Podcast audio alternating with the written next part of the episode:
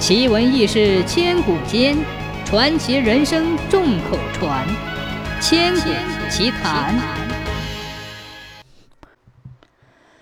河州有座神庙，每逢祭祀的时候，按照惯例都要用整头牛做贡品，不然的话，据说神会降下灾祸。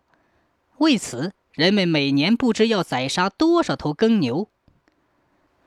有一回，一个叫善小的西蜀人经过河州，听说这里用整头牛祭祀，便气冲冲地走到山神庙，进了大殿，对着山神和两旁大小泥胎说：“耕牛是庄稼人的命，犁田耕地全靠它。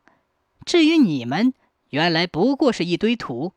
人们把你们捏成人形，你们就冲起鬼神来，不但天天坐着不干事。”还要人们时时来供奉你们，简直是岂有此理！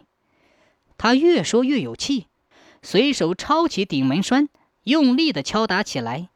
泥塑的神像挨个都被敲碎了，最后只剩下一个。实在是太累了，打算喘口气再敲。庙里的和尚见到这番情景，纷纷过来求情说：“先头敲的那些都是吃肉的神。”唯独这尊是吃素的，您就高抬贵手吧。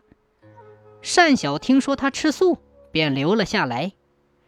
这一来，泉州的人都轰动了，生怕有什么大祸降临。